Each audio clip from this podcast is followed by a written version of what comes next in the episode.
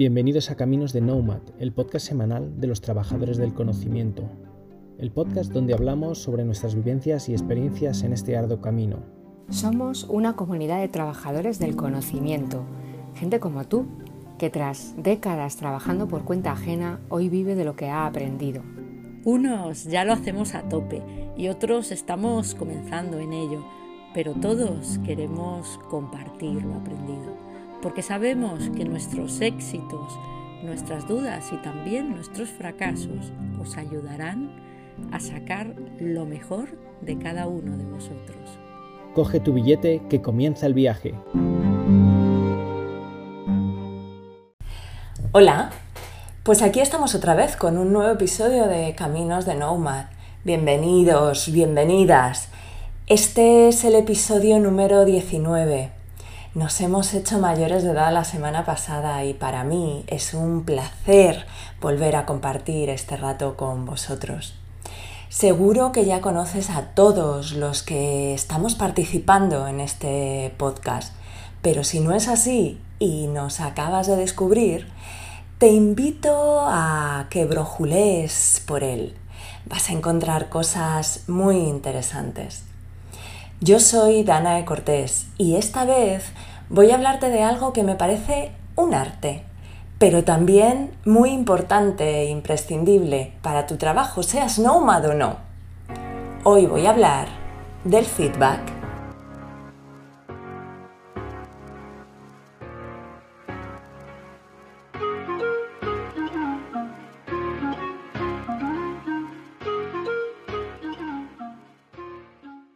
Para empezar, me gustaría preguntarte cuál es la emoción que te recorre el cuerpo cuando alguien te dice que te va a dar feedback. Si quieres, para un momento esta grabación y piénsalo. ¿Qué es? ¿Lo tienes? Porque yo cada vez que hago esta pregunta, da igual a quién sea, estudiantes, directivos, nomad, obtengo respuestas como ansiedad, miedo, desazón, nervios. ¿Te sientes tú también así? ¿O tu respuesta ha sido curiosidad, expectación, alegría? Estoy segura de que lo que sientes depende muchísimo de las experiencias que hayas tenido.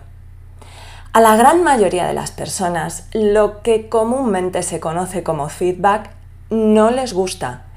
Y esto es porque en general hay muy poca gente que sepa distinguir lo que es feedback de lo que no y que sepan cómo darlo.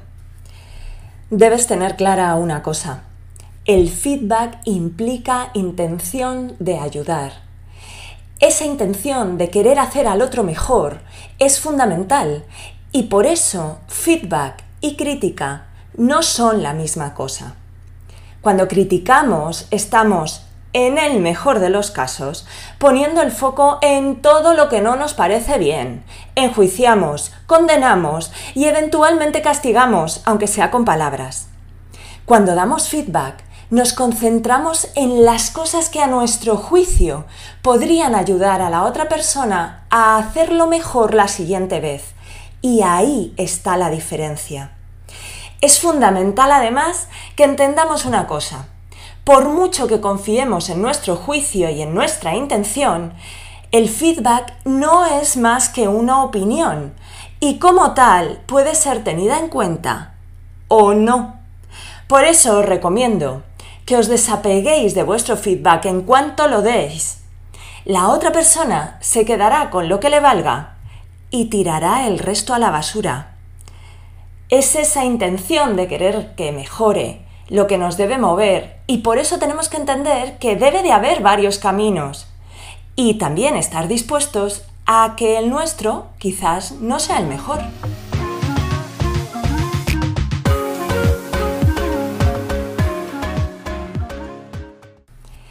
Venga, vamos a irnos metiendo en harina poco a poco.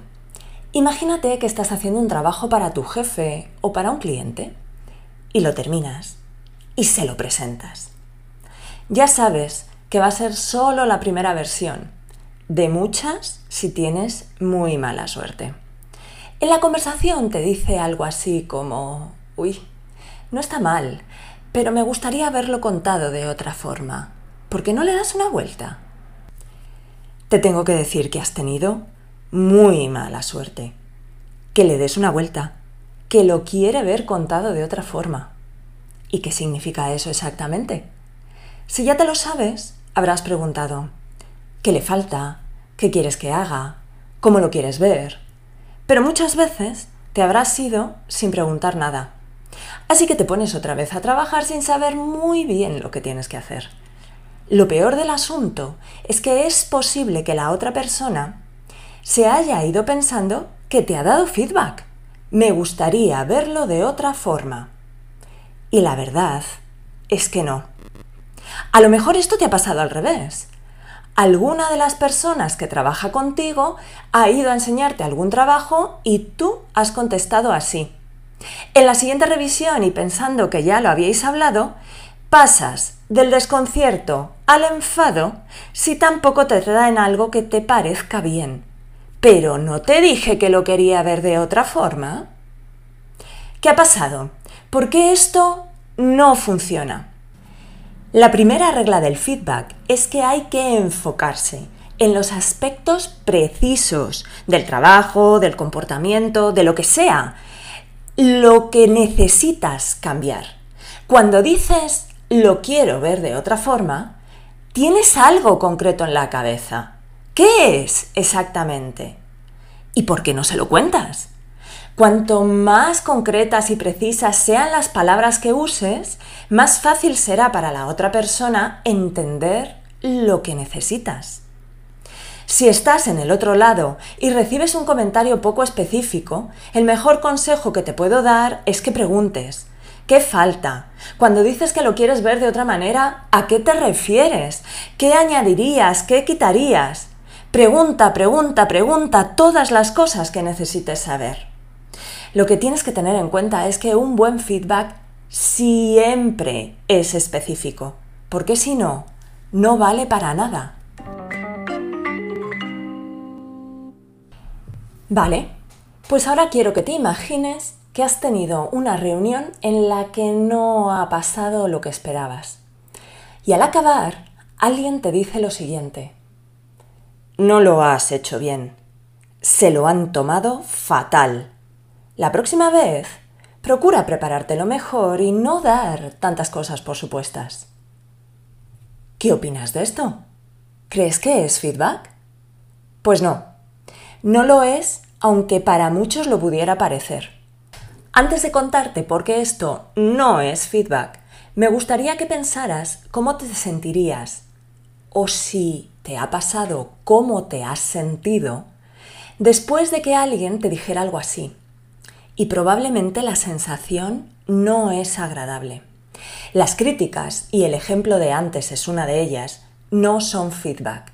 Ten en cuenta que una crítica siempre va a producir un comportamiento defensivo en la persona que tengas delante, lo que hace que la comunicación y desde luego el entendimiento se vuelvan mucho más difíciles. Me voy de nuevo al tema de la intención. El feedback debe darse desde una intención de ayudar. Y desde esa ayuda es muchísimo más difícil que el receptor del mensaje se lo tome a mal. Volviendo a nuestro ejemplo, voy a contarte algo sobre las palabras que utilizamos. Bien, mal, mejor, peor, son evaluaciones. Tomamos los hechos de la realidad y les ponemos nuestro filtro, que además puede o no coincidir con el filtro que tengan los de alrededor. Cuando juzgamos sin contexto y sin hacer referencia a hechos observables, no estamos dando feedback. Así que aquí va la segunda regla del feedback. Describe lo que ha pasado. Señala los hechos objetivos sin juzgarlos. Y opina desde ahí. Por ejemplo, en este caso, ¿qué podríamos decir que sí sería feedback? No hemos conseguido los objetivos que teníamos para la reunión. Nos han dicho que no hemos entendido lo que necesitaban. La siguiente vez me gustaría que les preguntaras antes de vernos. y que tuvieras clara su posición. Así que resumo. Describe los comportamientos observables, pégate a los hechos y propone el cambio que esperas de forma específica y concreta. Hay veces que sabemos que nos hemos confundido mucho.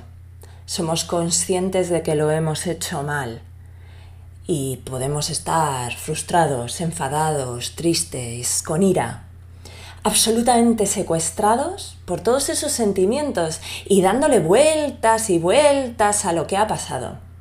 Y en ese momento llega alguien con su mejor intención a darnos feedback. ¿Cuál es tu primera reacción? Mira, muchas gracias, pero no me interesan tus consejos. O alguna versión de esto.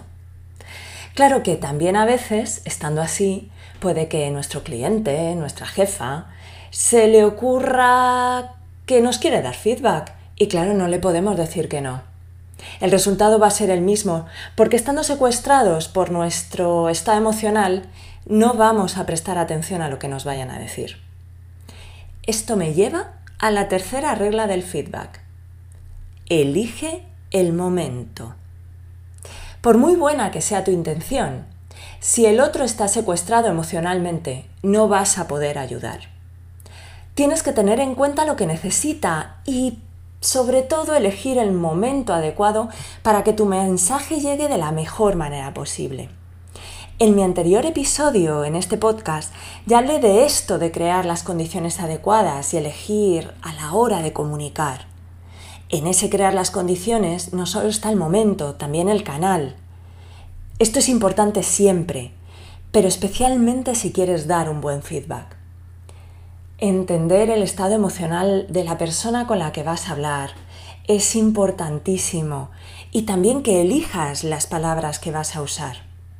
Te recuerdo que tu intención es ayudar y para eso, además del fondo del mensaje, es necesario que también trabajes la forma. En esto de la forma, y antes me he referido así de pasada a, ello, está también el canal. Es lo mismo dar feedback cara a cara que por teléfono, que por mail. No, ¿verdad? Tienes que elegirlo todo. Cuanto más consciente seas del impacto de cada uno de los medios, mejor podrás usarlo para que te acompañen en esa intención de ayudar. La última regla del feedback, y quizás la más importante junto con esa intención inicial de la que te hablaba, es entender que un buen feedback debe ser una conversación, nunca un mensaje unidireccional. El feedback es un intercambio de ideas, también de perspectivas, y por lo tanto tiene que haber espacio para preguntar y repreguntar de manera que se pueda entender de lo que se está hablando. Es clave si estás dando feedback que además de hablar, escuches, que comprendas lo que le pasaba al otro por la cabeza, su perspectiva, sus emociones, de tal manera que puedas ajustar, afinar o incluso modificar la opinión que te hayas hecho de antes. Además de hacerte tu composición de lugar basada en esos hechos observables, de elegir el momento adecuado y las palabras que vas a utilizar, ¿Puede ser quizás necesario que entiendas la motivación de la otra persona? ¿Su contexto? ¿Hay alguna circunstancia que se te esté escapando? ¿Hay algo que necesites preguntar antes de dar tu feedback? Y una vez que se lo des, ¿cuál ha sido el impacto? ¿Qué es lo que le ha servido? ¿Qué va a hacer a continuación? ¿Cómo va a utilizar lo que le acabas de decir? Estar dispuestos a tener una conversación implica que no crees que tengas la verdad absoluta y que estás dispuesta y preparada, dispuesto, preparado, para hablar también sobre tu opinión. Solo así conseguirás que lo que dices pueda llegar a servir de verdad. Como efecto colateral beneficioso, además, está también tu propio aprendizaje. escucha lo que le ha valido, lo que no le ha valido. Y así podrás seguir mejorando la próxima vez que tengas que dar feedback. Quizás te parezca que lo que te acabo de contar es incompatible con dar un feedback de los, digamos, duros. Duros en el sentido de que haya un comportamiento, una actitud o un resultado que sea necesario cambiar radicalmente. Y además que sabes que a la otra persona tus comentarios no le van a gustar. Y yo te diría que todo lo contrario. Es posible dar el mensaje que necesites dar sin atacar a nadie y con la firme voluntad de ayudar.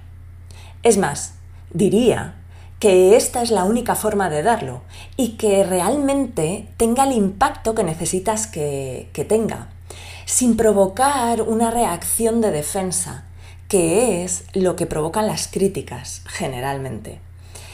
¿Y qué pasa si eres el receptor de un feedback que en realidad no lo es?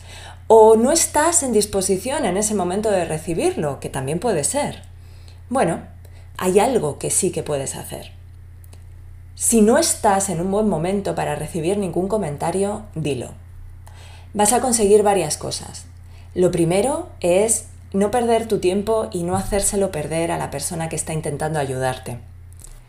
Hacer a la otra persona consciente de tu estado hace que pueda elegir otro momento, otro lugar, otro canal, otras palabras para llegar a ti. Y además a ti te da la oportunidad de realmente poder sacar eso que es valioso del mensaje que te quieren dar y que en ese momento no estás en disposición ni de entender ni de integrar. ¿Qué pasa si el mensaje que estás recibiendo es poco específico? Pues aquí mi consejo es pregunta, pregunta, pregunta. Todo, todo lo que necesites. ¿Qué? ¿Cómo? ¿Por qué? ¿Para qué? ¿Para cuándo? Ayuda a la persona que te lo está dando a que sea concreta y específica. Si aún así notas que te estás poniendo a la defensiva, pregunta por los hechos concretos. ¿Qué te hace decir eso? ¿Qué has visto? ¿Qué te ha llevado a esa conclusión? Una vez entendido de dónde viene el comentario, es mucho más fácil comprender por qué te están diciendo lo que te están diciendo. Puedes estar totalmente en desacuerdo con eso que acabas de recibir. ¿Vale? ¿Es posible que haya algo que sea verdad y que te pueda valer? Quédate con eso, tira lo demás. Al fin y al cabo, recuerda que el feedback es una opinión. Y también te recuerdo que el feedback debe de ser una conversación. Y si quieres llevarte algo que te valga, tienes que estar dispuesto a hablar.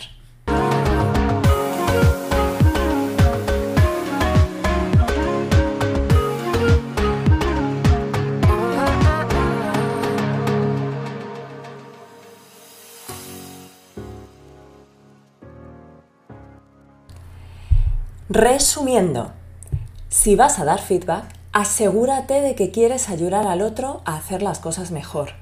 Mejor en tu opinión, claro. Así que no te lo tomes a mal si el de enfrente no te hace caso o no te hace caso del todo. Si tu opinión le parece valiosa, se quedará con ella. Pégate a los hechos observables, no opinables. Utiliza palabras concretas y específicas y olvídate de los juicios. Ten en cuenta el estado emocional de la persona a la que le vas a dar feedback. Elige el momento y las palabras, también el canal. Te recuerdo que quieres que tu mensaje llegue de la mejor manera posible y sobre todo que te entienda. Y por último, vete con la intención de tener una conversación, de escuchar, de entender Quizás tengas que refinar tu mensaje en función de la nueva información que antes no conocías. Hasta aquí he llegado. ¿Qué te ha parecido? Cuando lo pongas en práctica, me encantaría que me contaras si ha cambiado algo, si te ha ayudado Y también, ¿qué has hecho distinto? Quizás me he dejado algo que has descubierto que es importante. Así que, dame feedback.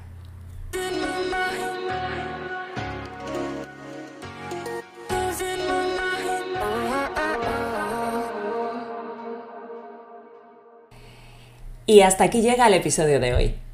No me quiero despedir sin contaros que la semana que viene vuelve Juan Martínez de Salinas hablándonos de cómo alimentar tu red de contactos y desde la experiencia de sus aprendizajes, que es lo mejor. No os lo perdáis. Nosotros nos volvemos a encontrar pronto en este podcast. Si os interesa saber más de este tipo de cosas, también podéis encontrarme en mi web, danaecortes.com.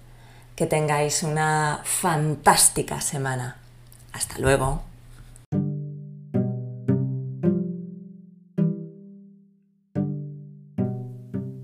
Y hasta aquí un nuevo capítulo de Caminos de Nomad, el podcast semanal de los trabajadores del conocimiento. Si te ha gustado, ya sabes, comparte y difunde conocimiento. Es gratis y sencillo. Comparte en tus redes sociales, danos un 10 en tu plataforma de podcasting favorita o casi mejor, envíaselo a quien creas que le puede ser de interés. Hasta la semana que viene y saludos digitales para todos.